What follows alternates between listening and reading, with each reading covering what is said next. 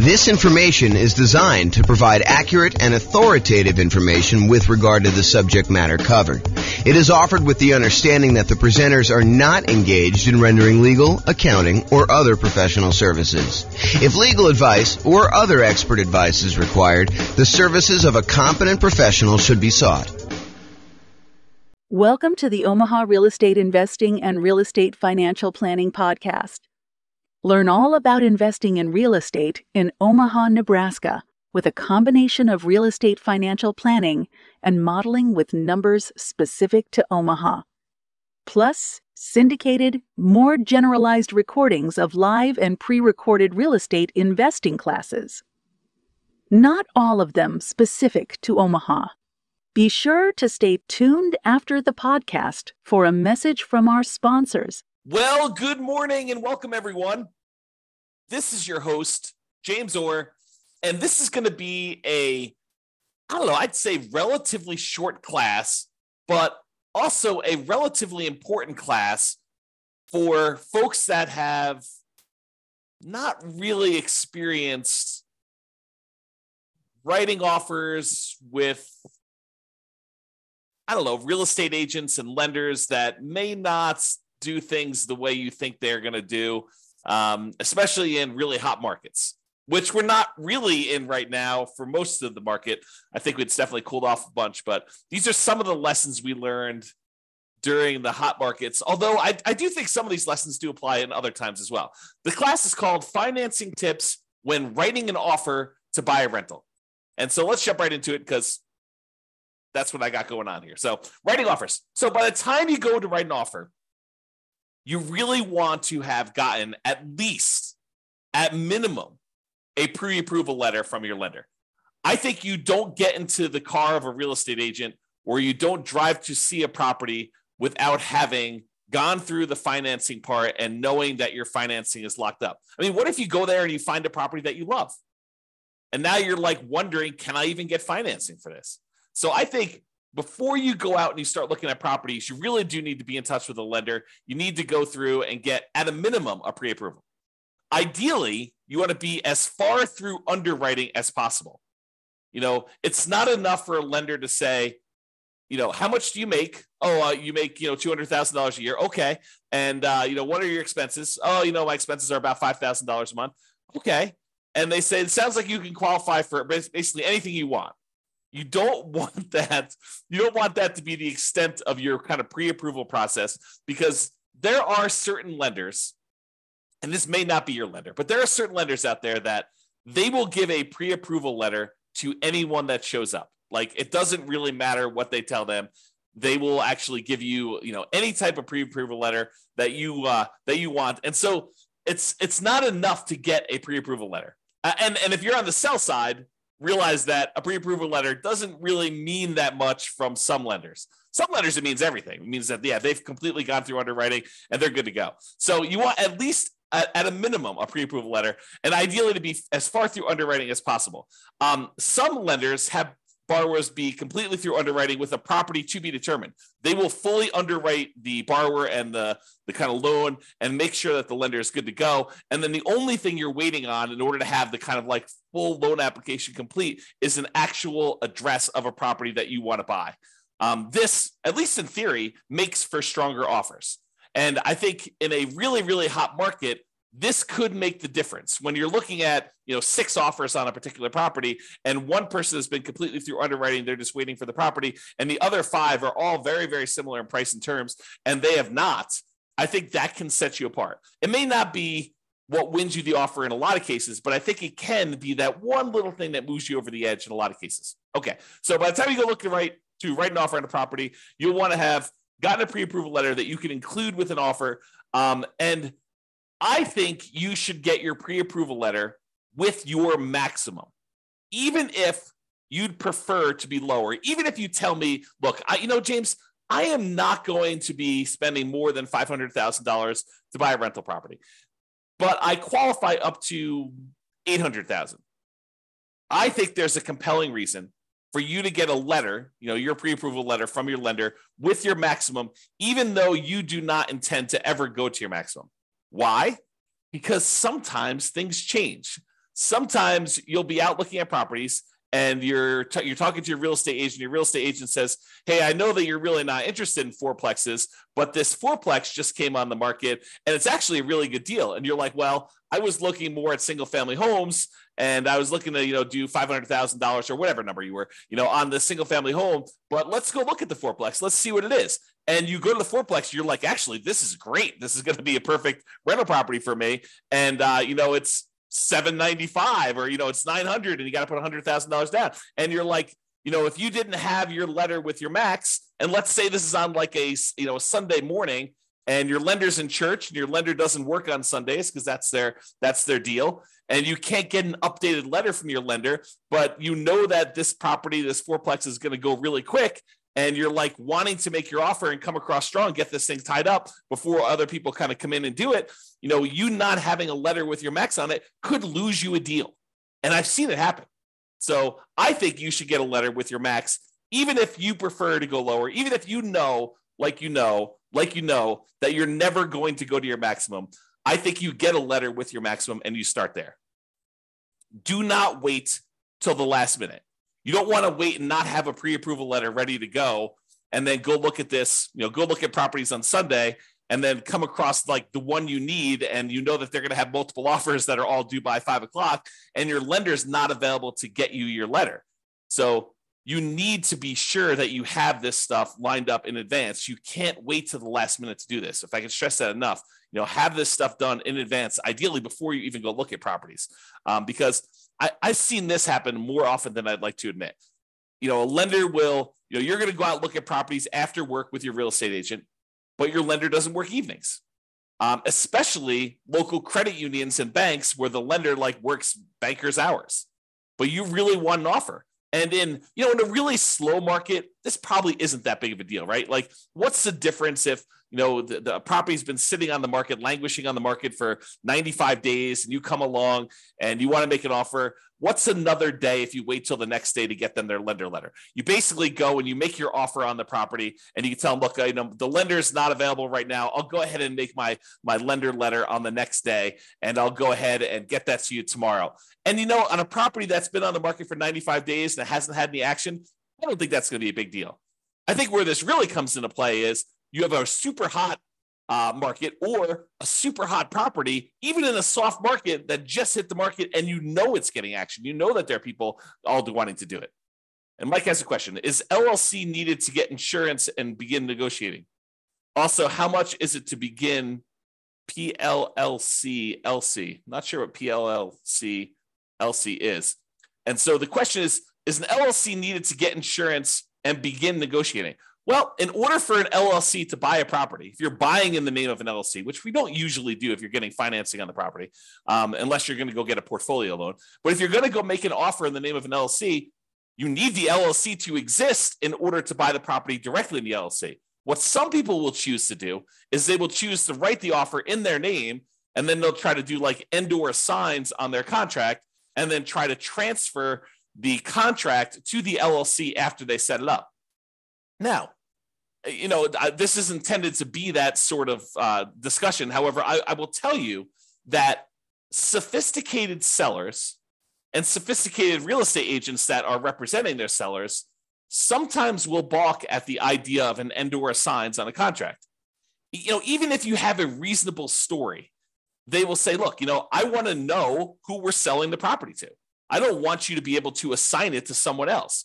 Uh, the reason we're accepting your offer, especially if you've got multiple offers coming in, you know, you have you have six offers on the table and you're trying to decide which one to go with. You know, part of what you're doing is you're trying to evaluate the particular buyer. And the buyer comes in and says and/or assigns, you're like, well, how do I know it's going to be you that's trying to close on this property? And so even if you have and/or assigns on it and you're going to try to assign the property to an LLC while you're under contract, I don't know. I don't think that's as good of a deal. Now, in a lot of cases, if you're going to buy properties, I think a lot, not every investor, but a lot of investors, they're going to buy properties and they're going to get loans in their own names. And they're going to probably need to buy that property in their name. Then, if they choose to, with the advice of an attorney, go ahead and, you know, deed the property from their own personal name into an LLC for asset protection purposes. You know you want to discuss the pros and cons of that with your attorney and find out if you're willing to take on the risk of the loan possibly being called due because you know moving a property from your own personal name into an llc does violate the due on sale clause a due on transfer clause which you know you'll want to just discuss those pros and cons with your attorney and see if that's worthwhile for you for your asset protection reasons. You can get a portfolio loan in the name of an llc and buy it that way. Um, that way, the LLC is actually the one buying the property, and you are signing for the loan um, to kind of guarantee it in most cases, you know, with those portfolio loans. But uh, I'm not sure if that answers your question, Mike. Is an LLC needed to get insurance and begin negotiating? Yeah, I mean, I think you need to have the LLC exist in order to get insurance too. Um, and to begin negotiating, yeah, if, if, you're having the LLC be the one that purchases it, it helps to have the LLC done. Um, so maybe having an LLC done in advance makes sense to you. Um, but if you're trying to buy in your own name, I don't think you need the LLC at that point you know you can go talk to your attorney and get advice from your attorney as to the legality and asset protection reasons for doing that. But that's kind of my thing. And i don't know what pllc is or lc is. So if you want to tell me what that is you can share with me. Okay so we talked about writing offers there so let's talk about the pre-approval letter. Important should be done before looking at properties. Get a pre-approval letter from the lender and have them send it to your agent. So you can get a copy but i would also have a copy sent to the agent. Uh, when you do make an offer you will likely um, we usually ask the lender to adjust it to the exact offer price. Now, let's talk about pros and cons of that. Because I just said to you, you know, get a letter with your maximum on it. But then I just told you, usually we want the lender to adjust it to be the exact offer price. And so we usually, when we're about to make an offer, you know, your real estate agent should reach out to your lender and say, "Hey, look, we're about to write an offer on this property. You know, is uh, is Mike good to go for getting his loan? And uh, the lender says, yeah, he's good to go. He says, hey, we're thinking about making an offer for, you know, whatever it is, 450. And uh, and I know he's qualified up to 700. Yes, at 450 is fine. I'll go ahead and send you an updated letter with 450 on it so that you could do that. Why do we want to have the exact offer price on a pre-approval, pre-qualification letter instead of that 800,000 that you're qualified for as the max? I think the, the reason for putting an exact price on there is that you don't want to give up some of your negotiating room. You don't want them to know that you could qualify for more, especially if you're coming in light. You don't want them to know that, hey, look, you know, he could qualify for 800. Why is he coming in $25,000 late on this property? You don't want to do that. You don't want to tip your hand and show them how strong you are. On the other hand, you want to show them that you're strong enough to get the deal done and it's not going to be an issue for you. So the the kind of like the uh, the argument to put your max on there is to show them that hey, you're a super qualified buyer and this isn't going to be an issue you don't you're not going to have a problem qualifying for a four hundred thousand dollar loan because you're qualified up to eight hundred thousand. But I like to use the exact price in most cases because I don't want to give up some of our negotiating room on the upside. Okay, so that's what you do. In some rare cases, if it's a lender that the real estate agent has worked with in the past a lot, some some of the lenders will say, "Hey, look, this person is qualified up to eight hundred thousand. If you're going to make offers with them and I'm not available, you have my permission to edit the Microsoft Word document that has their number as long as you don't exceed 800,000 on this. So, you know, some lenders will say to the agent, and some agents will be willing to do this because there's probably some liability there for the real estate agent to do this. But some of them will kind of like say, look, we work together. I know that you're not going to go above the 700. And they'll say, yeah, you can go ahead and adjust it um, as long as you don't exceed 700 on this particular buyer. And they'll allow them to just make the adjustment on the lender letter. You know, it's probably some liability there. Um, may may even get in trouble for doing that, but some lenders have told at least me in the past that you can do that. But I always get the lender to do it if I can. Um, so that's been what we do there. You know, sometimes they'll give you a letter with 800 and you ask them, can you lower it to that? And they'll say, yeah. And then you just go adjust the document, you lower it down. I don't know. Maybe you get in trouble for doing that. Not sure. Um, and then usually when you make your offer, you're going to include the offer via something like DocuSign or whatever you use in your particular marketplace. And typically, what I like to do is on the very first page of the offer packet, you want to send over that pre approval letter so that it is front and center and shows you that you're dealing with someone who's qualified and understands the importance of being qualified when you make your offer. You want to start with your best foot forward. And I think putting that pre approval letter there makes the difference. Okay. So, short class, in conclusion, there are some financing related things you should do before going to look at a properties. Number one, get qualified with a lender. And number two, get that pre approval letter so that you have it with you and you can submit it. You don't want to wait to the last minute and find yourself with the property that you want in a tight time situation where you cannot get a hold of your lender because they're on a plane, they're at their kid's soccer game, who knows what, and you're trying to move fast and hit a deadline for some reason. Not all lenders work real estate agent slash broker hours, weekends and evenings. Some of them, especially the more banker types, tend to work those sort of like nine to five ish hours, and it's really hard to get get with them after hours. So you want to take care of this stuff in advance. This will give you the highest odds of success should you find an amazing deal when you're out looking at properties. That's it. Okay. So that's it. Mike, did you have any other questions? Because you're the only one on live. Otherwise, we're going to end the call right now. Very short class today. I'll give you a couple seconds. Going once. Nope. So Mike says, thanks. You answered it. Didn't know about the portfolio loans. Yeah. So to address that, you can get a portfolio loan in the name of an LLC. Most of the time, when you're buying with traditional conventional financing, FHA financing, VA financing, USDA financing, all of those you're not going to be able to buy in the name of an LLC. You'll need to buy in your own personal name for that. You'll need to personally guarantee it you can buy in these portfolio loans from the from the lenders in the name of an LLC. I've got one right now with a with a client of mine, a friend of mine, um, and we actually have a partnership together where we are part owners in this LLC. But there's still a personal guarantor on that loan. So even though we bought it in the name of an LLC, we are still personally guaranteeing that particular loan. So you want to go do that. Um, one of my POV on HELOC also. Yeah, I'm not sure what the reference is for that, but um, point of view on HELOCs. Yeah, I mean, HELOCs are just a tool. It's like another type of financing for accessing equity, especially in a market where you know the prices have gone up a lot and you have a really good underlying first mortgage on the property. Sometimes we don't want to do a refinance on that mortgage because the mortgage is so amazing. You know it's a 3% mortgage on a property and now interest rates are at 7% so you'd rather not tap and do a you know a rate and term refi or a cash out refi on that really amazing first mortgage on that. You could go and access some of your equity via a home equity line of credit. Um, although i've heard that they're harder to get now um, you know, I've not tried to get any recently, but I had a client I had lunch with. This must have been over the weekend, must have been on Saturday. And uh, he was telling me he was able to get a uh, home equity line of credit, but it was much more difficult to do. So, uh, not a lot of people offering them, and the terms of them were not the most amazing ones. So, hopefully, that helps you. Yeah, getting into flipping houses, so this information is very useful.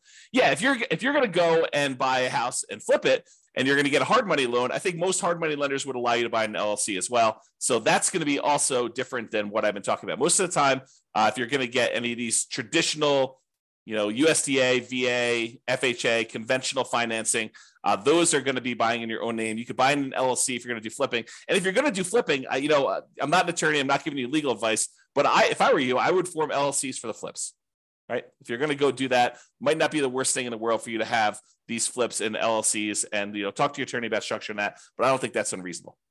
All right, hopefully that helps you. This has been James Orr. Have a great day, everybody. Bye bye for now. With home prices up, mortgage interest rates up, and rents up, but not quite enough to counteract the higher prices and interest rates. Cash flow on rental properties in Omaha is harder than ever. Book a call with the real estate financial planner to apply our proprietary 88 strategies to improve cash flow on your rentals. See the show notes for a link to schedule your call and improve your cash flow today. If you're a real estate agent, lender, or professional in Omaha that wants to help our real estate investor listeners, consider reaching out to learn about collaboration opportunities with this podcast. We'd love to add more value to our listeners by having you assist our investors buy sell, and finance their real estate investments. See the show notes to schedule a call to discuss collaboration opportunities